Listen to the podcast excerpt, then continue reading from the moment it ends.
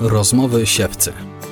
Wychowanie, wiara, edukacja, rodzina. Zaprasza Jarosław Kumor. No dobra, kochani, no to startujemy z kolejną rozmową siewcy. Y, Krzysiek Kusik dzisiaj y, z nami, coach chrześcijański, a właściwie tak mogę o tobie powiedzieć i powiedz, czy to, czy to prawda. To prawda. E, coach chrześcijański e, to jest moje główne zajęcie. E, pracuję z osobami, dla których wiara jest ważna. I wtedy ta praca jest też bardzo fajna, ponieważ możemy się odnieść na taki sam poziom wartości, na taki sam poziom pewnych rzeczy, które są z jednej strony uniwersalne, a z drugiej strony niezwykle istotne i robią różnicę przy takiej normalnej pracy, ponieważ do mnie zgłaszają się zarówno osoby wierzące, jak i niewierzące. No i ten taki background, jeżeli chodzi o wiarę, naprawdę robi różnicę, ponieważ odniesienie do tych wartości pozwala tym osobom dużo szybciej wiele rzeczy zrozumieć e, i widzą na przykład, że e, psychologia, bo też temat psychologii jest tutaj e, no, trudny, nazwijmy to w ujęciu chrześcijańskim. Wiadomo, że różnie się patrzy, że kapłani też różnie patrzą na psychologię. To tutaj, kiedy mogę pokazać podstawowe właśnie prawdy psychologiczne, takie, które są uniwersalne. I mogę odnieść to na przykład do tego, że Jezus bardzo podobnie się zachowywał. Mogę pokazać konkretne zachowania, które na przykład na co dzień nie analizujemy w ten sposób, e, to wtedy ta osoba widzi, że e, na przykład, nie wiem, bycie asertywnym, odmawianie, budowanie pewnych postaw na podstawie na przykład naszego Pana Jezusa, na podstawie jego zachowań, daje takie bezpieczeństwo. Mhm. I to jest bardzo ważne też takie, że my w ujęciu coachingu chrześcijańskim dajemy bezpieczeństwo, dajemy to, że poruszamy się na wspólnej płaszczyźnie wiary, i myślę, że dla wielu osób to jest bardzo ważne. No, za chwilę, y, kochani, przejdziemy do tematów rodzicielskich i małżeńskich, no bo to, to jest nasz naczelny temat, jeśli chodzi o, o siewce. Nie? I, I, tutaj nie martwcie się tym. Y, gadka coachowa na razie w, w, w kontekście takiego wprowadzenia. Myślę, że dla wielu osób też y, słowo coaching w ogóle to się kojarzy jednak pejoratywnie. Nie? I zastanawiam się nad jedną rzeczą też w tym wszystkim, bo ja na przykład kiedyś słyszałem taką opinię na temat przymiotnika chrześcijańskiej przy różnych sferach. Nie? Muzyka chrześcijańska. Wielu artystów, którzy są chrześcijanami, a tworzą muzykę, mówią, że ja nie tworzę muzyki chrześcijańskiej, tworzę po prostu dobrą muzykę. Jest ten background pewnych wartości pod tym, nie? Ale, ale po prostu e, jest to e, muzyka na dobrym poziomie. To tak samo możesz powiedzieć. To jest po prostu coaching na dobrym poziomie, ale są pod tym, e, są pod tym no, te wartości, nie? Dokładnie tak. Ja, ponieważ ja prowadzę także szkolenia i szkole przyszłych coachów, to podstawową rzeczą, którą też mówimy ludziom, to że szkolimy ich na coachów, a wiara jest tym miejscem, w którym się spotykamy, który jest e, wspólnymi wartościami, że stara, twarzamy, staramy się stworzyć środowisko, e, w którym właśnie każda osoba może czuć się bezpiecznie ze względu na wyznawane wartości, idee, e, a to, co wymagamy od naszych kursantów w tym momencie, jest to, że mm, ich umiejętności, postawy, wiedza mają być na dobrym poziomie. I to, co tworzymy, to jest coaching aktywny, w dużym uproszczeniu, bardzo dużym uproszczeniu. To jest coaching, który w którym usłyszysz dużo pytań. Dużo pytań, które pozwolą tobie w jakiś sposób skonfrontować się z sobą, ze swoimi przekonaniami, ze swoimi wartościami, spojrzeć inaczej na swoje życie, na zagadnienia, z którymi przychodzisz. Natomiast zdecydowanie jakość to jest bardzo ważny parametr, którym się kierujemy. Chciałbym wyjść od Twojego też osobistego doświadczenia, bo Ty masz y, sporo takiej wiedzy związanej y, z wychowaniem, nie? Mhm. Natomiast y, nie masz takiego osobistego doświadczenia ze swoimi dziećmi. I to jest taka osobista y, tutaj, y, osobiste doświadczenie, trudne, tak sądzę. Jak to jest? Jak, jak dzisiaj wam się żyje, tobie i twojej żonie z tym, że no, nie doczekaliście się dzieci? To już pan 10 lat małżeństwa, tak? 14. Mhm. Tak, ten temat jest trudny i szczególnie bolesny był na początku, Myślę, że dużo też bardziej emocjonalnie przeżywała moja żona, gdzie po prostu ten początek wyglądał w ten sposób, że jeśli widzieliśmy młode małżeństwo, które e, nie wiem, albo było w stanie błogosławionym, albo było z małymi dziećmi, trudno się jakby było ucieszyć nawet e, tą ich radością. Dzisiaj jest tak, że te rany się, można powiedzieć, zabliźniły. E, natomiast jest tak, że ważne było dla nas usłyszeć, że każde małżeństwo choć jest powołane do płodności, to ta płodność nie musi być tylko i wyłącznie biologiczna. Mhm. I razem z żoną szukamy tej przestrzeni, gdzie naszą misję małżeńską, nazwijmy to rodzicielstwo, do którego małżeństwa są powołane, możemy realizować w trochę szerszy sposób. Zresztą w jaki sposób na naszej przestrzeni, na naszej drodze pojawiły się takie, nazwijmy wskazówki, przesłania, że, że jesteśmy gdzieś powołani do pracy z małżeństwami. Zresztą małżeństwa zawsze nam e, bardzo bliskie były sercu. Mhm. I nie chcę powiedzieć, ale przygoda ze wspólnotami na przykład, bo staramy się być aktywni e, też właśnie w kontekście wiary, w kontekście uczestnictwa z żywym kościołem. E, to bardzo mocno wyrażała się też przez pracę e, z małżeństwami. Mieliśmy przyjemność kiedyś prowadzić w ogóle konferencje dla małżeństw, więc ten temat małżeństw i, a wiadomo, w małżeństwie to też dzieci jest nam bliski.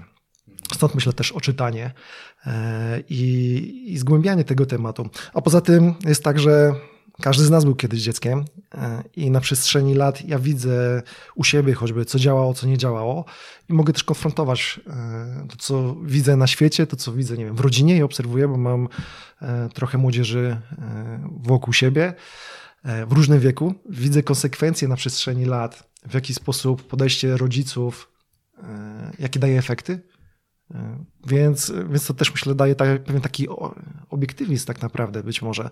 Dlatego, że nawet, ja nie jestem utrudzony, nazwijmy takim codziennym rodzicielstwem, w związku z tym mnie trudniej też jest wciągnąć taką gadkę, bo ty nie wiesz jak to jest. E, ale widzę efekty.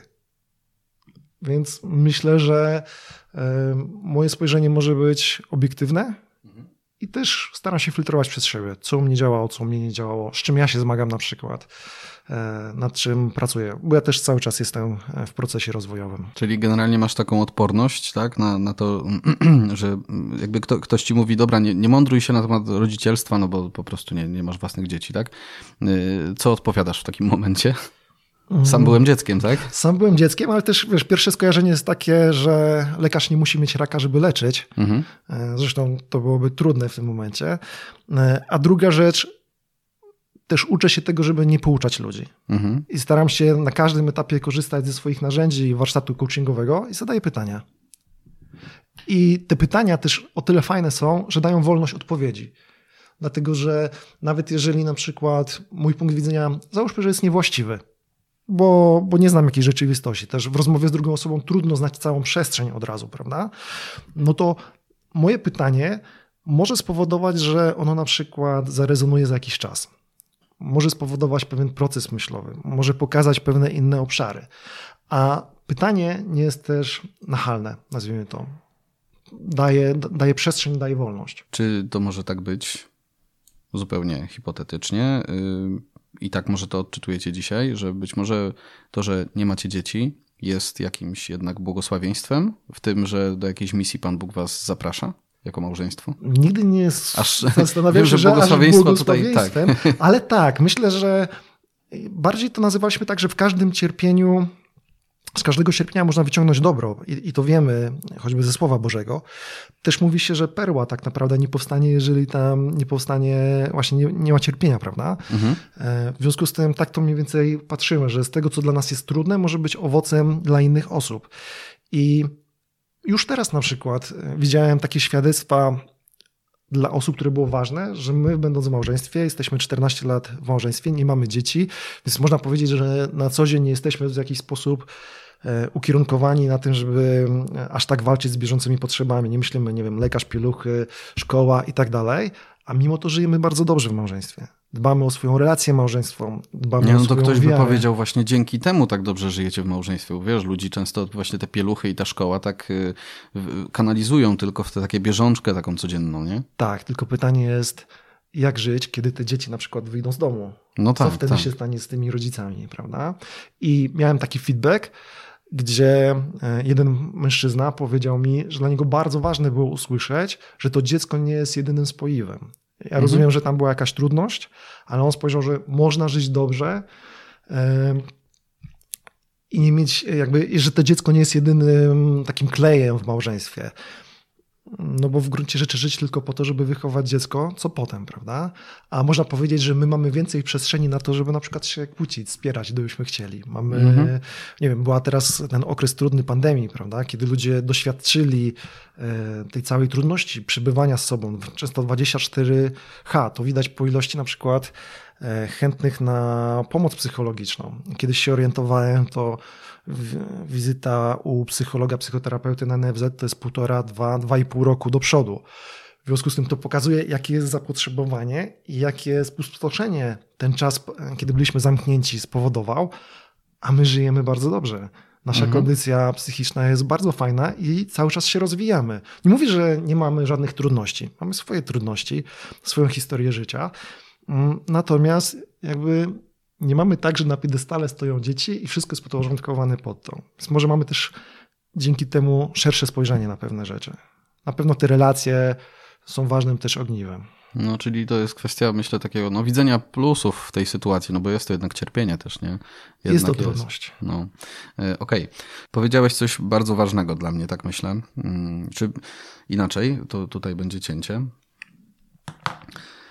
E, Powiedziałeś coś mega kluczowego w kontekście ojcostwa, mm, bo, bo jakby rozmawiamy jako, jako, powiem to jako ojcowie, no bo ja, ja biologicznie, a ty, no właśnie, szerzej, nie?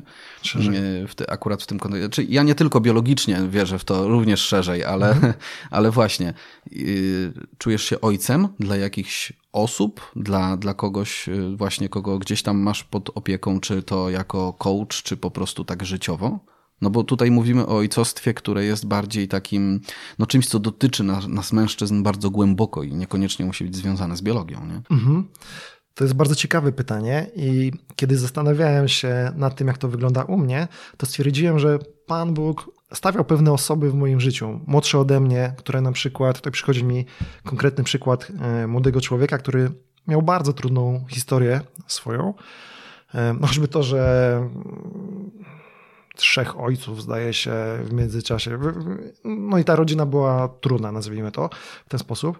I on z różnych powodów, nazwijmy to, pojawił się w naszym życiu na jakiś czas. E, mieliśmy okazję go gościć. Ten czas, który z nim przy, e, byliśmy po prostu. Zaangażowanie, ciepło, e, pokazanie mu pewnych rzeczy, rozmowa. On określił, że to był najlepszy czas w jego życiu. Więc ja sobie myślę, że czasami nawet sam nie zauważam w pierwszym momencie, że Pan Bóg postawił mnie w jakiejś e, roli, w tym momencie roli ojca, a mi o to mogłem pewne rzeczy pokazać. Mogłem, po pierwsze, ta osoba mogła patrzeć, e, jak my się dogadujemy. W jaki sposób, jak wyglądają relacje, że te relacje nie muszą być takie jak w domu. To, że no bo może... rozumiem, że jego doświadczeniem pewnie były jakieś toksyczne relacje, tak? Pewnie raczej trudne, raczej takie, że hmm. właśnie e, mamy na przykład kłopot z alkoholem, wychowywany przez babcię, z ojcem to nawet nie wchodziłem jakby głębiej, żeby tam nie rozdrapywać tego wszystkiego, ale to pokazuje, że, e, że możemy być czasem mimochodem, nazwijmy to, bo ja tego nie planowałem, prawda? Mhm. sam, można powiedzieć, pojawił się e, w naszym życiu. I przez pewien czas po prostu wszystkie rozmowy z nim wykonane, wszystkie telefony, to, że mógł zawsze zapytać się o cokolwiek chciał, czymkolwiek potrzebował, mm, no to było dla niego mega ważne i zawsze gdzieś tam ten feedback od niego wracał. Wiesz, ja, bo tak myślę o nas ojcach y, takich w sensie biologicznym, że to, to często jest trudno no, z taką dobrocią podchodzić do, mhm. do swoich dzieci, nie? I z takim y, pewnym entuzjazmem i pasją, nie? No, można po, po, pomyśleć o tym przykładzie, który, który opisałeś i, i sobie powiedzieć, że no, dla siebie to było zupełnie coś nowego. Podszedłeś do tego bardzo mocno na świeżo, a dla takiego ojca, który jest gdzieś tam w bieżączce codziennej, szko szkolno-pieluchowej, tak to nazwiemy, może to być trudniejsze, ale ja myślę, że tutaj nie, nie ma co patrzeć też w ten sposób, tylko po prostu się zainspirować, no bo, e, no bo nam tej świeżości potrzeba. No to jak ja jako rodzic mogę tej świeżości swojej poszukać? Jak ty myślisz? To jest też fajne pytanie, bo ostatnio pracowałem z osobą też coachingowo, no.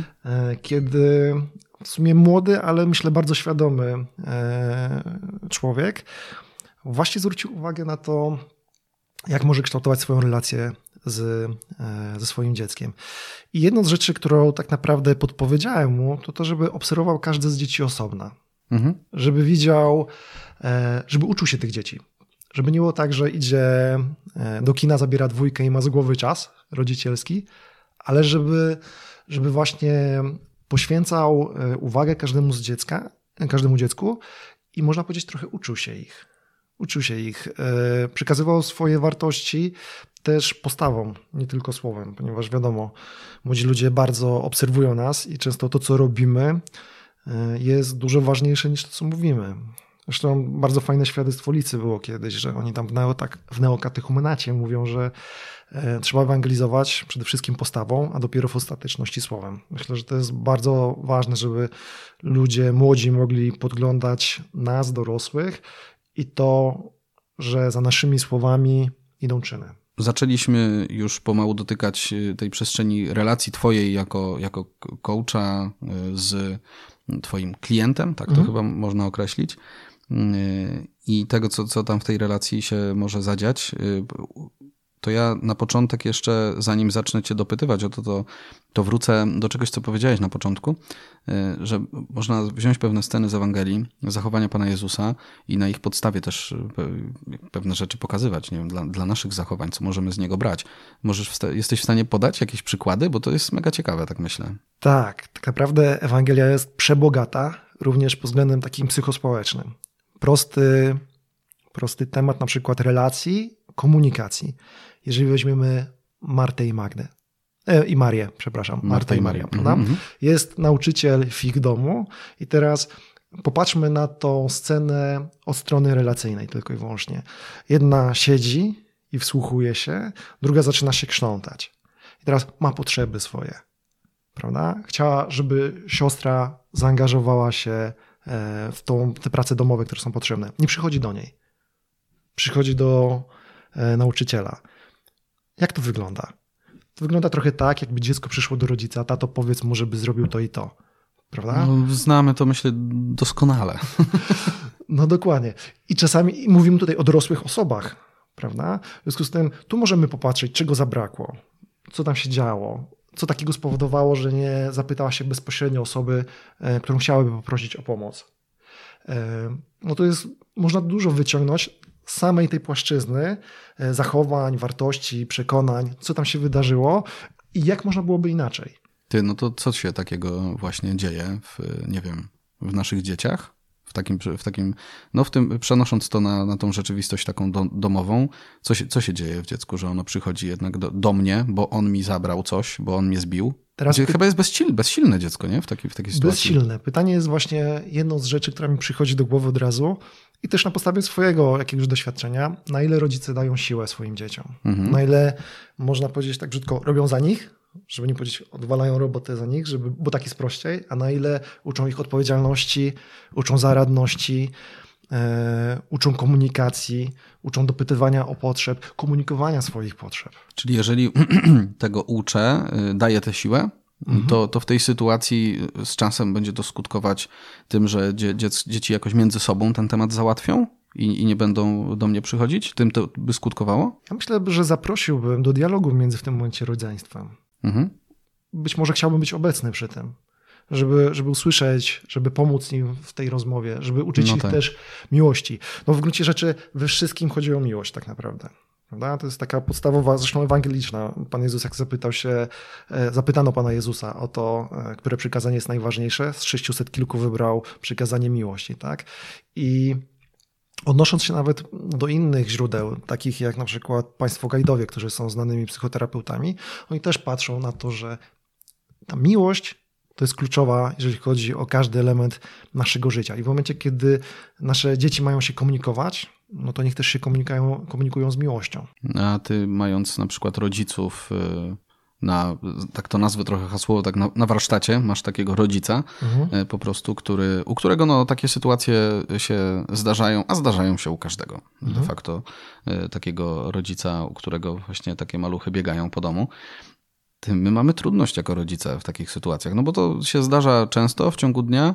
E, mi już w pewnym momencie nerwy puszczają mhm. po prostu i nie jestem w stanie podejść do tego tak, jak to opisałeś, nie? żeby z miłością jakoś zaprosić dzieciaki do dialogu między sobą w jakiejś sytuacji konfliktowej. Rozumiem, że to wymaga jakiejś pracy mojej, wtedy nie wiem, z moimi emocjami i też ja sam tej siły potrzebuję, tak? Tak to dobrze to rozumiem? Dokładnie. No, najpierw potrzebujesz, e, ty myślę, też same takiej samoświadomości. Mhm. Zobaczenia tego, jeżeli pojawiają ci się emocje, co te emocje mówią tobie, skąd wziąć siłę na to, żeby zatrzymać się i poświęcić czas e, dziecku. I myślę, że narzędziem, które może pomagać każdemu z nas, czy jesteś rodzicem, czy dyrektorem i z kimkolwiek się komunikujesz, zadawanie dobrych pytań sobie. Zadanie pytania, o czym mi mówi ta emocja, co mogę zrobić, żeby moje dziecko się zachowywało inaczej. Zapytać się dziecka, jak byś chciało, żeby było to rozwiązane. Co ty możesz zrobić? Nie co ja mogę zrobić dla ciebie, ale na przykład co ty mogę zrobić. Masz we mnie wsparcie. Rozumiem, że w tym wszystkim musi być zgoda na to, że czasami nie wytrzymam. Czasami nerwy mi puszczą, ale yy, takie pytanie mogę sobie zadać za jakiś czas, tak? I w tym momencie następuje... Bo, bo wiesz, bo mi na przykład to się odpala od razu, a nie, no to w ogóle w takiej sytuacji nieraz to, to nie ma w ogóle opcji. Ja sobie nie zadam takiego pytania, bo, to, bo jestem po prostu nakręcony, nie?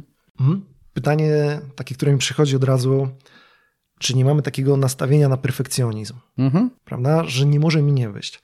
A zobacz, że droga nauki prowadzi przez błędy.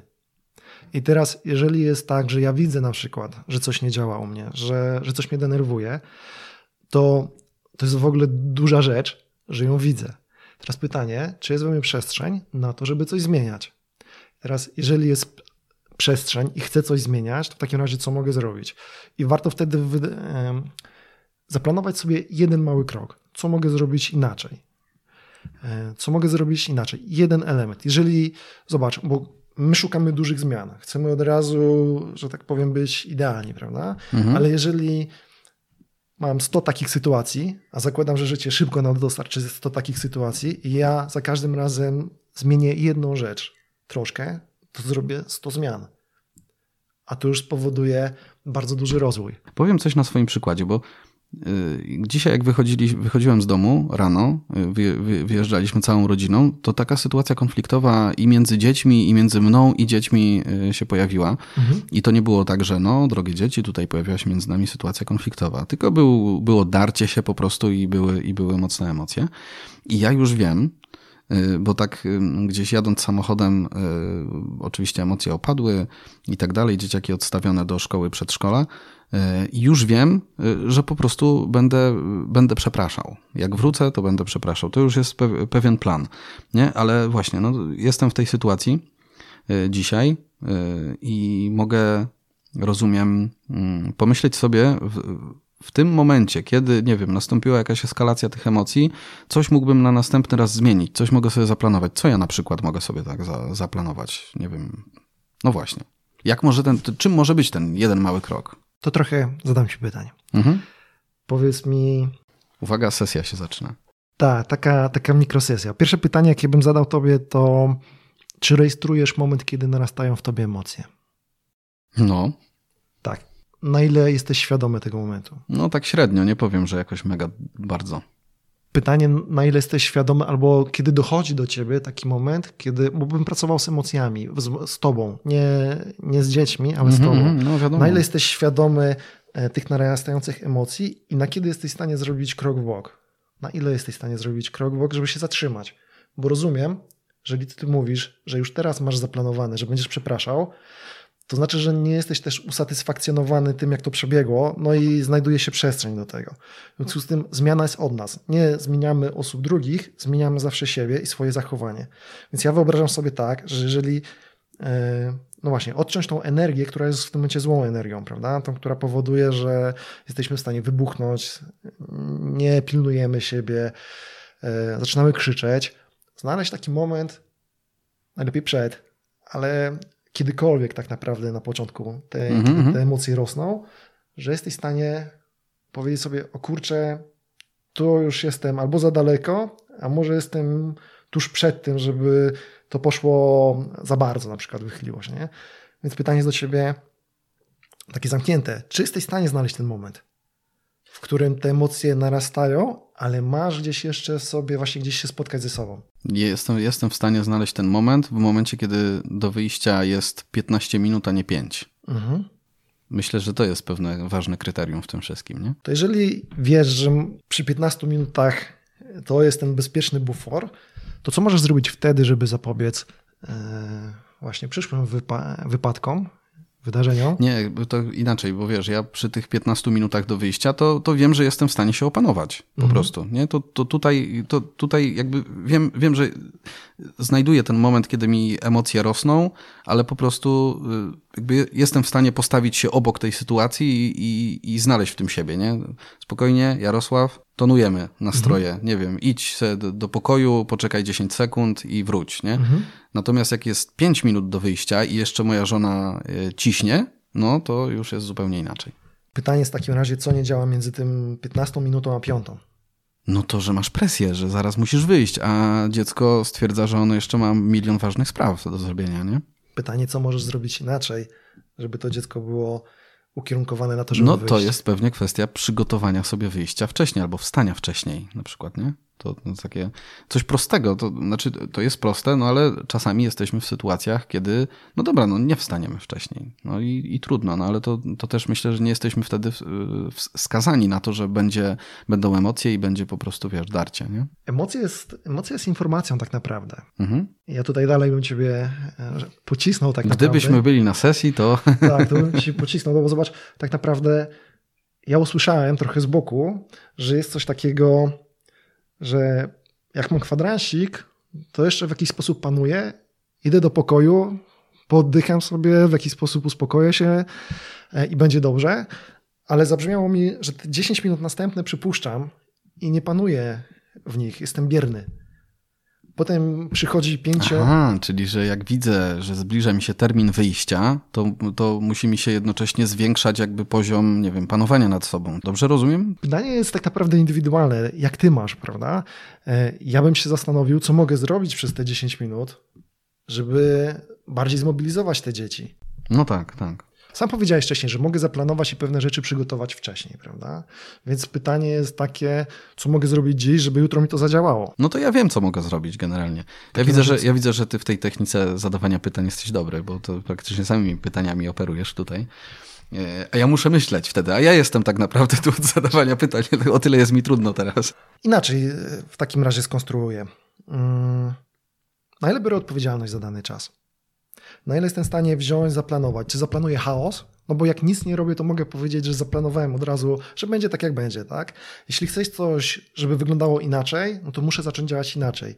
I to nieważne, czy będzie dobrze, czy źle, takim zero-jedynkowym, tylko żeby to zrobić inaczej, zobaczyć, czy działa. Mhm. To, to jest wszystko, myślę, też taka indywidualna kwestia, bo, bo na pewno każdy, kto nas słucha, teraz próbuje sobie to odnieść do swoich poranków czy różnych Mhm. innych krytycznych momentów w ciągu dnia.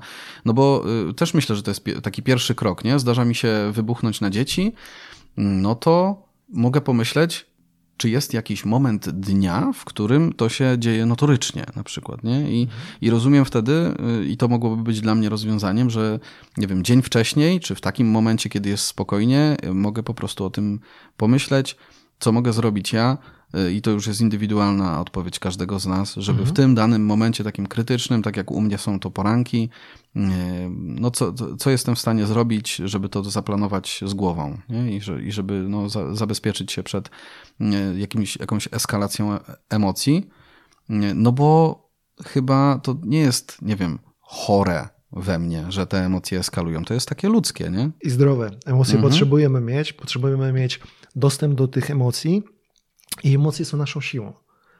Natomiast ważne jest, żeby patrzeć, co te emocje robią, bo kiedy e, jest we mnie złość, to pytanie teraz, czy ta złość będzie mną kierowała i będzie wybuchała niczym wulkan, prawda? Kiedy to ciśnienie rośnie i ja tracę kontrolę nad sobą, czy jest tak, że ta złość, o, mam złość, i może ja kiedyś, to ja może tak się podzielę. Kiedyś miałem taką sytuację, w której, z której nie byłem dumny, jeżeli chodzi o zachowanie, chociaż nazwijmy to, że społecznie miałem rację e, i, Tak? i moja reakcja Wkur- była. Wkurzyłeś się gdzieś publicznie na kogoś? Wkurzyłem się, to totalnie się wkurzyłem, ale nie podobał mi się przebieg rozmowy. Mhm. I ja później zrobiłem coś takiego, że usiadłem sobie, wróciłem do tego i zacząłem się zastanawiać, co mogę zrobić inaczej.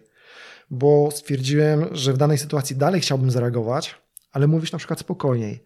I ułożyłem sobie własną procedurę, która e, miała mi pomóc w momencie, kiedy to ciśnienie wewnętrzne, te emocje czuję, że narastają i ja chciałbym je po prostu przyhamować. I to były proste rzeczy. Po pierwsze było zarejestrowanie. Po drugie, zrobienie dosłownie, jeżeli jestem w relacji z kimś, prawda? Bo na ogół w relacjach nam e, te emocje odpalają się. Ustawiłem sobie, zrób krok do tyłu, stwórz większą przestrzeń, dosłownie, między mną a rozmówcą. Zacznij oddychać. Skup się na prostych oddechach. I to jest bardzo fajna taktyka, tak naprawdę, bo korzystają z niej nawet oddziały specjalne. Jest takie e, popularne teraz w niektórych środowiskach, żeby oddychać takie kwadratowe, ja to nazywam takie 4 na 4 oddychanie, takie kwadratowe, że robisz powolny wdech na 4 sekundy, pauza na 4 sekundy, wydech na 4 sekundy i znowu pauza na 4 sekundy. I z tego podobno korzystają Navy Sealsi tuż przed akcjami. W związku z tym to musi działać, bo oni nie korzystają z rzeczy, które nie działają. Zresztą widziałem też wykład fizjoterapeuty, który mówi, że po prostu oddychanie i skupienie się w taki sposób na oddechu powoduje, że aktywowany jest pewien e, z jeden z naszych układów, zdaje się jeden z nerwów i to relaksuje nas. Kiedy ja jestem bardziej zrelaksowany, mam większy dostęp do siebie. Stąd, okej, okay, mogą pewne rzeczy nie zadziałać, bo jestem człowiekiem, ale zawsze staram się mieć dostęp do siebie. I w tym momencie, jeżeli mi wybuchają emocje, no to pytanie, czy pójdę za tymi emocjami, czy na przykład po prostu zrobię sobie właśnie taką pauzę, zrobię krok w bok dosłownie. Powiem na przykład, nie wiem, posłuchaj, potrzebuję przerwy, bo dalsza rozmowa nie będzie na przykład konstruktywna potrzebuję wziąć sobie oddech i możemy za chwilę wrócić. Okej, okay, ktoś nas słucha i myśli sobie, kurde, ja nie, nie potrafię tego, ja nie potrafię. Widocznie nie mam kontaktu ze sobą, kurczę. Gość mówi o tych rzeczach i ja takich rzeczy w ogóle nie, no nie umiem robić.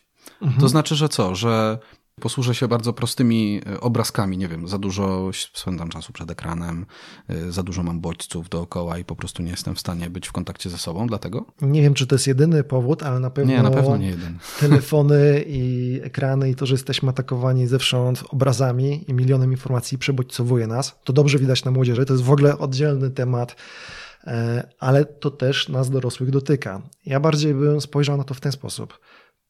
To, że dziś się zastanawiasz i zarejestrowałeś, że ja tak nie mam, to już jest pewien poziom takiego zauważenia tego u siebie. Czyli pierwszy krok, żeby jednak ten kontakt mieć, odzyskać jakoś. Tak. Nie? Być może drugim krokiem będzie tak, że znowu wybuchłem i zauważyłem po czasie. Teraz pytanie, co zrobisz z tym? Czy zadasz sobie pytanie, przeanalizujesz sobie ten moment, kiedy jest, e, nazwijmy to spust, już nie masz, e, jakby nie ma odwrotu przed pójściem z emocjami, może znajdziesz gdzieś w sobie przestrzeń na to, żeby zareagować inaczej. Zresztą Stephen Covey o tym mówi, no nie? że między bodźcem a reakcją jest pewna pauza, pewna przerwa, e, w której możesz wybrać, w jaki sposób zadziałasz. I teraz ta samoświadomość, ja tu mówię, że powiększa tą pauzę. Bardziej jesteś świadomy, masz więcej czasu na reakcję. I teraz to, że ja użyłem sobie strategię, to powoduje, że nie szukam, jak się chcę zachować, ale mam pewien automat, do którego dążę to mi wszystko, e, e, mnie osobiście kierunkuje to, co mówisz, na relację małżeńską. Mhm. E, bodziec reakcja. Jesteśmy, wracamy do tego poranka, w którym były emocje wobec dzieci. One wzięły się od tego, że tak naprawdę moja żona emocjonalnie na mnie zadziałała. Mhm. I teraz tak, ja jestem w kuchni, przygotowuję kanapki, różne inne rzeczy, które są potrzebne czy do przedszkola, czy do szkoły. Moja żona przygotowuje się na piętrze, dzieciaki tam już czekają, żeby ogarnąć je do mycia. Mhm. No i no i ja w tej kuchni staram się jak najszybciej tam ogarnąć to, co, to, co do mnie należy. Y, a moja żona, no gdzie ty jesteś? No gdzie ty jesteś? No chodź, bo one już czekają. No chodź, bo, bo już czas nam się kończy, nie? Mhm. I tak dalej. I y, to wszystko gdzieś tam wykrzyczane takie, nie? Tutaj tak naprawdę w tym momencie właśnie przez to, że jest pewna presja czasowa, no nie, nie było tak naprawdę za dużo przestrzeni między bodźcem a reakcją. Po prostu Y, zrobiłem to, czego moja żona oczekiwała. Mhm. Zamiast y, myśl, tak myślę, wiesz, z dzisiejszej, z te, z teraz z tej perspektywy po kilku godzinach, bo to dzisiaj się działo, y, żeby, żeby się zastanowić, jakby co, co będzie lepsze. Jak po, pobiegnę w tym momencie już, już teraz i zostawię to, co tu mam, żeby tam gasić jakiś pożar, czy raczej skończę tutaj i jakby będę jednak cały czas w tym swoim rytmie pewnym, jednak swo, swo, w swoim rytmie działania, Y, co do którego no, mam też przekonanie. To jest też inne pytanie, czy mam do niego przekonanie. No, ale, ale właśnie, nie? To, mm, to, to, co, to, co powiedziałeś, to, to, to mi przypomina właśnie, właśnie te, te kwestie relacji małżeńskiej i tego typu sytuacji. Nie?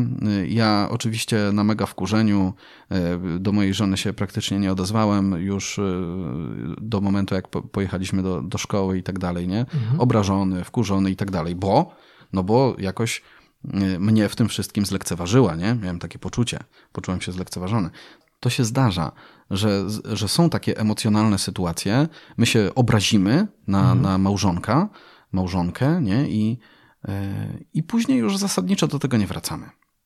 Mhm. Nie? I musiałem wykonać pewną pracę, żeby sobie to poukładać w głowie i jednak wrócić do tego, żeby jakby rozładować pewne napięcie między nami, no najlepiej tego samego dnia.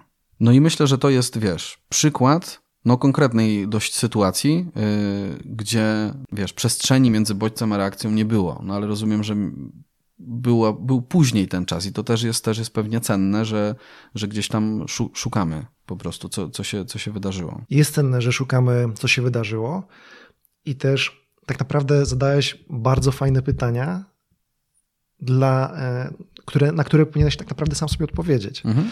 Myślę, że ułatwieniem mogłoby mnie, dla mnie byłoby ustalenie priorytetów sobie w życiu, prawda? Czyli co jest dla mnie ważne. Ważna jest dla mnie relacja z żoną, mhm. gdzie jest na przykład praca, gdzie jest żona, e, gdzie potrzebuję włożyć najpierw e, swoje wysiłki, bo tu pokazałeś przeskoczenie między jednym a drugim. Jeżeli ja mam świadomość, że na przykład w sensie przeskoczenie między tymi kanapkami w kuchni, a ten, tak? A, a czymś, co się dzieje między mną i moją żoną? No właśnie pytanie, bo tak naprawdę ja usłyszałem u ciebie wcześniej, że byłem zaangażowany w jakąś swoją, coś robiłem. E, I teraz pytanie, co realizowałem? Czy to była moja praca, czy w jaki sposób na przykład to, co robię, idzie w relacje także. No bo zobacz, no ja idzie, na przykład w no życiu bo... mam priorytety, tak? Gdzieś patrzę sobie zawsze taki fundament ustawiany, tak? Najpierw mam relację z Panem Bogiem, potem mam relację z żoną. To jest tak naprawdę wszystkie obowiązki, które wychodzą ze e, z, e, sakramentu i obowiązków stanu i potem są inne różnego rodzaju rzeczy. I teraz jeżeli na przykład z, mo z, mojej beczki. Jeżeli ja siedzę przy pracy i robię coś i żona mi przerywa i, i coś by się działo, to w pewnym momencie realizuję. E, pytanie jest teraz, czy jak ona mi przerywa, to e, co powinienem zrobić? Czy powinienem powiedzieć jej, postawić granicę i powiedzieć, że sorry, ale teraz pracuję i potrzebuję czas i przestrzeń? Czy na przykład to, z czym przychodzi, usłyszeć to, jest na tyle ważne, że samo poświęcenie jej uwagi powoduje, że będę budował jedność małżeńską. I teraz, jeżeli ja wiem, że taki przerywnik dla mnie jest nieszkodliwy e, w danym momencie, a wysłuchanie mojej żony spełnienie nawet jakiejś tam prośby, która, która jest dla niej w danym momencie ważna, powoduje na przykład, że ją zauważam. Że e, w ten sposób na przykład pokazuję jej, że ją kocham. E, no bo wiemy, że budowanie relacji to nie jest tylko słowa, ale są różne, różnego rodzaju postawy wyrażane poprzez różnego rodzaju działania, które są w odpowiednim jeszcze języku miłości dla danej osoby. Tak? Tutaj polecam tą lekturę pięciu języków miłości, ale jeżeli wiesz, co jest dla drugiej osoby ważne e, i umiesz to zrealizować, e, no to to bardzo fajnie budowałoby relacje. Wiesz, ja generalnie wiem, co jest dla mojej żony ważne, tylko jak ona przekazuje mi komunikat w sposób nie do przyjęcia, mhm. tak to nazwę dyplomatycznie, to, to trochę schodzi na dalszy plan to, co jest dla niej ważne. Emocje, emocje, inaczej działanie pod wpływem emocji nie pomaga nam, bo rozumiem, że tutaj chodzi e, o głos, o temp, w jaki sposób się komunikujemy. Ale dla mnie to sprowadza się do tego, żeby zastanowić się, w jaki sposób się ze sobą komunikujemy. Bo na przykład my z żoną mamy taką zasadę, że e, nie rozmawiamy ze sobą podniesionym głosem. Nie krzyczymy wyrażamy swoje, nie wiem, potrzeby. Nie mówię, że czasami nie jest trudno, tak, ale to jest no, mega praca, taka też wysiłek, prawda, że rosną w tobie emocje, a ty gdzieś w międzyczasie starasz się i tak powiedzieć to w taki sposób, żeby był zjadliwy e, dla drugiej osoby. E, to wymaga znowu samoświadomości. Tak? Często słyszę, że nie wiem, mam podniesiony głos. Okej, okay, to dla mnie też jest, mimo że mam wrażenie, że mówię normalnie, dla mnie to jest informacja i ja pracuję nad tym. I no dzięki temu na mhm. przykład ja nie mam takich sytuacji prawdopodobnie, o jakich ty mówisz, bo u mnie stonowa, jakby ta rozmowa jest dosyć stonowana. I łatwo jest usłyszeć siebie. Okej, okay. z mojej perspektywy w tym momencie chwalisz mi się tym, że moja żona w ten sposób nie reaguje i tak dalej. Poczekaj, bo też wiesz, we mnie się to, we mnie się to, to, to nie jest też żaden zarzut. Mhm. We mnie się to od, odpala ty, po tym, co mówisz. Y, w takim razie muszę, muszę wyszkolić moją żonę po prostu, żeby ona jednak nie, przyjąć sobie taką zasadę, no zrobić parę błędów, znaczy zasadę taką, że nie mhm. podnosimy głosu, zrobić parę błędów po drodze, ale jednak wypracować to w końcu. Y, no i, i tu potrzebne jest jakieś działanie po prostu wobec mojej żony. Y, natomiast z drugiej strony, wiesz, ja też pomyślałem, y, okej, okay, ona zareagowała emocjonalnie, Natomiast ja tak naprawdę odpowiedziałem tym samym. A to jest też chyba ten moment, kiedy mogę moją, czy sam ze sobą jednak to, nie wiem, zareagować w taki sposób, dajcie mi minutę, ja tutaj skończę i przychodzę do was. Już. Nie? Na przykład. Myślę, że każda sytuacja jest inna i w ogóle ciekawie ujęłeś to wszystko. Ja bym zadał pytanie, co takiego się wydarzyło, że twoja żona zadziałała już w emocjach? No wiesz, to wracamy, wracamy do tego samego, co, co było związane z emocjonalną reakcją wobec dzieciaków. Deadline do wyjścia. Deadline. Nie? I znowu pytanie, co możemy zrobić, prawda? Mhm. A z drugiej strony, jeżeli jesteś świadomy, bo to, bo to, jest kilka pytań. Co mogę zrobić inaczej? Czy ty, masz, sposób... czy, ty, czy ty masz na sesjach na przykład coachingowych, że ludzie się już naprawdę nerwują na te twoje pytania? Zdecydowanie. już, jedna... miałem, już miałem taki moment, naprawdę. Co możesz zrobić, co możesz zrobić? Ja nie mogę. Na początku często ostrzegam swoich klientów, że potrafię denerwować i, i za to mi płacicie tak naprawdę. I różnie reagują e, osoby, bo na przykład zdarzyło mi się bardzo szybko, to nie chcę, żeby tak zabrzmiało, wypunktować, ale pokazać pewne myślenie, e, które było bardzo e, sprzeczne ze sobą. I ta osoba się uśmiała po prostu. Mhm. Ale szybko zobaczyła po prostu, jak bardzo niespójnie myśli, jak niespójnie e, zachowuje się. Stąd to właśnie pytania dają przestrzeń, prawda? My tutaj rozmawiamy, e, musiałbym naprawdę, wiesz, z tobą pogadać i no zobaczyć tę sytuację. W sensie, żeby, żeby, wyciągnąć też jakąś niespójność, czy na przykład w tym momencie już jesteś w stanie wyciągnąć jakąś niespójność? Nie, bardziej tak, żeby zadać ci pytania, żebyś sam sobie pewne rzeczy ustalił, bo na przykład powiedziałeś coś takiego, że no to teraz rodzi się we mnie, że e, wezmę, wytrenuję moją żonę, żeby się komunikowała w taki czy inny sposób. Pytanie jest taki, e, w jaki w ogóle sposób chce się komunikować? Ustalić... W sensie ja, czy my oboje? My oboje. Jaki sposób jest dobry dla nas, tak? Jeżeli wiemy, że jesteśmy na przykład osobami, które są żywe, żywiołowe i łatwo nam się e, działa pod wpływem emocji, pytanie, czy na ile to jest dla nas ok? Bo może dla was to jest ok i buduje jedność, tak? Ale jeżeli... No dobra, ale jeżeli dla mojej żony to jest ok, a dla mnie nie, no to rozumiem, gdzieś się musimy spotkać po środku? Spotkać się po środku. Mhm. Pytanie na, na ile ta druga osoba jest e, na ile właśnie potrafimy na przykład ugiąć się, na takiej zasadzie usłyszeć to, co dru potrzeby drugiej osoby. Pamiętam jedną z takich sytuacji e, z moją żoną na początku małżeństwa, kiedy coś się takiego wydarzyło w, jeszcze w otoczeniu innych osób, że ja później powiedziałem mojej żonie po prostu, że mi się to nie podobało i że to nie buduje mnie też. I e, wtedy moja żona powiedziała: OK, na takiej zasadzie usłyszałam to i nie było więcej powielanek, tak? Na zasadzie, nie wiem, nie, nie śmiejemy się z jakichś, nie wiem, przywar drugiej osoby. E, nawet jeżeli nam przeszkadzają, to możemy powiedzieć, halo Krzysztof, e, Czyli tam chodziło o to, że ktoś, ktoś czy, czy twoja żona coś tak, ci wytknęła w tak, obecności innych ludzi. Mhm. Dokładnie tak, ale było, było tak, że mój komunikat e, wylądował na bardzo po takim dobrym gruncie, na zasadzie zostało to usłyszane. Mhm. E, no i z racji tego, że zobacz, Druga osoba jest dla mnie ważna, ja jestem ważny dla mojej żony, stąd słyszymy się i staramy się wdrażać w życie to, co jest ważne dla naszej, dla drugiej strony. E, I w ten sposób budujemy e, cały czas siebie, tak? I cały czas relacje. Bo zobacz, ja kiedyś słyszałem takie sformułowanie, że idealne małżeństwo to jest taki, e, nazwijmy to trójkąt. Na początku jest Pan Bóg, potem jest mój współmałżonek, współmałżonka, dopiero ja. Czyli można powiedzieć, że zawsze jestem w takiej trochę służebnej roli, ale to bardzo przypomina to, co mówił Pan Jezus. Tak? Przyszedłem tutaj nie, żeby mi służono, ale żebym ja służył. To jest bardzo trudne i nawet dla osób wierzących, ale w tym momencie pozwala mi na przykład usłyszeć drugą osobę, starać się wyjść poza swój egoizm e, i no właśnie, jeżeli jest ważne to, co mówi druga osoba, to staram się to wdrażać, lepiej lub gorzej wychodzi, będę potykał się, będę mówił czasem podniesionym głosem, ale na ile to jest możliwe, wdrażam to w życie. I teraz, jeżeli mamy e, wypracowany w jakiś sposób, w jaki sposób chcemy się komunikować, w jaki sposób mówimy o swoich potrzebach, e, to powoduje też, że nasze ucho stara się, staje się trochę wrażliwsze na tą drugą osobę. E, no i ta świadomość, myślę, ta świadomość jest ważna tego, ja jestem ważny dla drugiej żony, więc dla, dla drugiej osoby, tak? Jestem ważny no, dla, dla, mojej żony. Dla drugiej żony to źle zabrzmiało. Wiem. E, aczkolwiek e, wiesz o co mi chodzi. Jest tak, że jestem ważny dla drugiej osoby.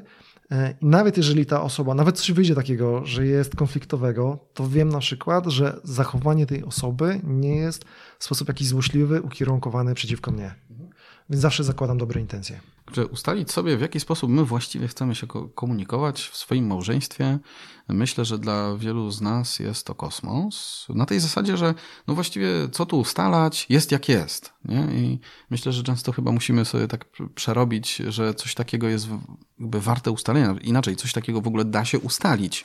Nie? Bo, bo czy, czy, chyba często tak e, przechodzimy do porządku dziennego nad mhm. tym, a jak rozumiem to w ten sposób, bo wiesz, bo tu myślę cały czas o tym, co zrobić, żeby ten sposób komunikacji się zmienił, bo on często, myślę, w małżeństwach nam nie pasuje, nie? I właśnie to takie ustalenie sobie, nie wiem, zapisanie nawet tego jakoś na kartce, e, to już pomoże. Tak to rozumiem, tak? No bo, no bo wiesz, no, chodzi mi o to, nie? Możemy sobie ustalić, a życie później to i tak zweryfikuje.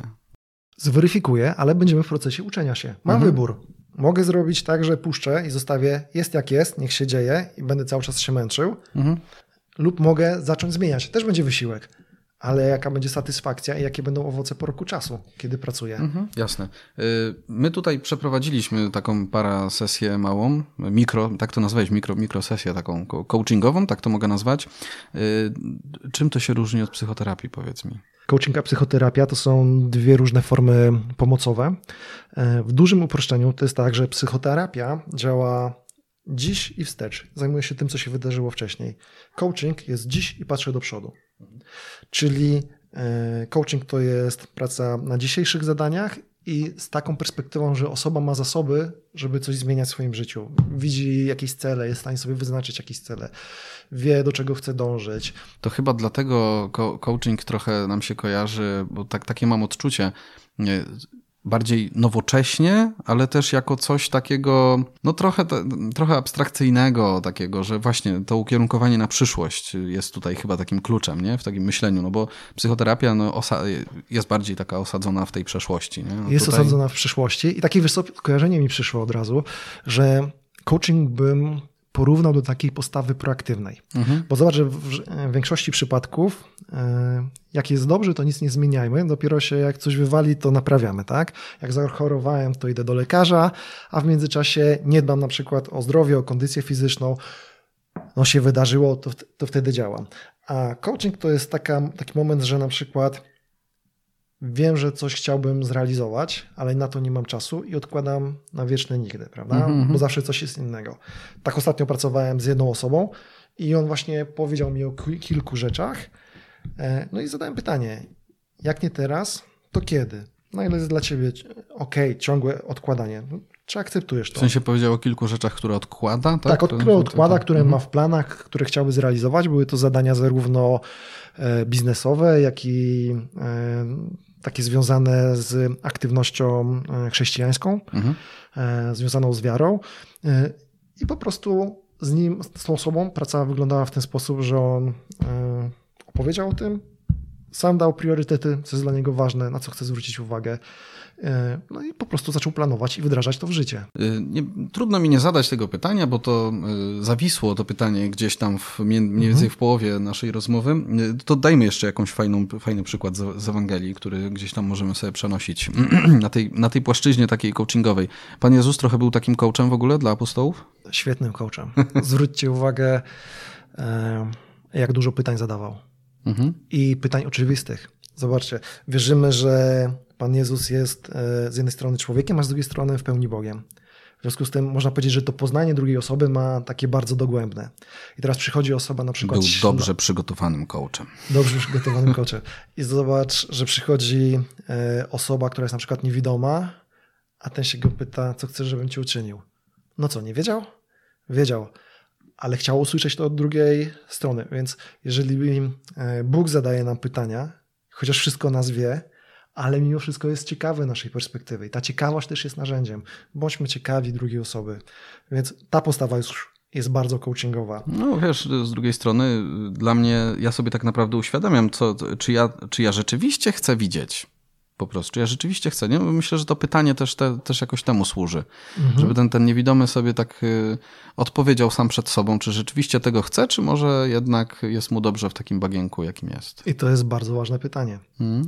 To jest bardzo ważne pytanie. Odnośnie konkretnej sceny, na przykład kiedy Pan Jezus odmawia uzdrowienia Samarytance. Tam chyba jest kontekst z dziećmi, prawda? E, kiedy no tak, tak, tak. Samarytanka. W sensie i, o tych okruchach, szczeniętach. I mhm. tak dalej. I zobaczcie, że Pan Jezus mówi nie. Na rzecz ogólnie rzecz biorąc dobrą. Prawda? I teraz... No ale on ją wypuszcza wtedy trochę, nie? wypuszcza, ale czytając na początku można zobaczyć, że e, inaczej, nie wiem, co było celem tutaj Pana Jezusa, jeżeli chodzi o przeprowadzenie całego procesu, ale to pokazuje, że nie na wszystko muszę się zgadzać. Zresztą sam powiedział, moją misją jest naród Izraela mhm. i bardzo często do tego się odnosił. E, natomiast to pokazuje, że Pan Jezus był asertywny. Mówił często nie faryzeuszom, mówił nie innym osobom, a znam i też miałem taki case na swojej pracy, że osoba przyszła i powiedziała, że to takie jest e, niechrześcijańskie mówić nie, muszę się na wszystko zgadzać. No, miłość powoduje, że na wszystko się zgadzam. To jest złe rozumienie tego tak naprawdę, takie niedojrzałe, ale dopiero pokazanie właśnie jakiejś sceny z Ewangelii, że Pan Jezus mówił nie. Pan Jezus prowadził spory, prawda? Nie był układny, nie był taki nie był czekoladą, która ma smakować wszystkim. Nawet czekolada wszystkim nie smakuje. E, więc to pokazuje, że gdybyśmy choćby zaczęli patrzeć naprawdę, w jaki sposób Pan Jezus się zachowywał, na jego postawę, na to, w jaki sposób mówił, a mówił czasami ostro, e, szczególnie w sporach z, faryzeuszami, moglibyśmy budować nasze postawy, które byłyby zdrowe, wymagające, bo miłość jest wymagająca. Zobacz, że e, duże wymagania Pan Jezus stawiał od uczniów, od ludzi, a mimo to ich kochał, prawda? Więc nie był im uległy na przykład. Nie, no, jakby jeżeli kochasz, no to stawiasz te duże wymagania, nie? No mhm. to, to, ja to tak rozumiem, no bo to nie było dla jego jakiejś dzikiej satysfakcji, choć pewnie satysfakcja w tym też była, nie? Ale to nie była jakaś jedyna motywacja.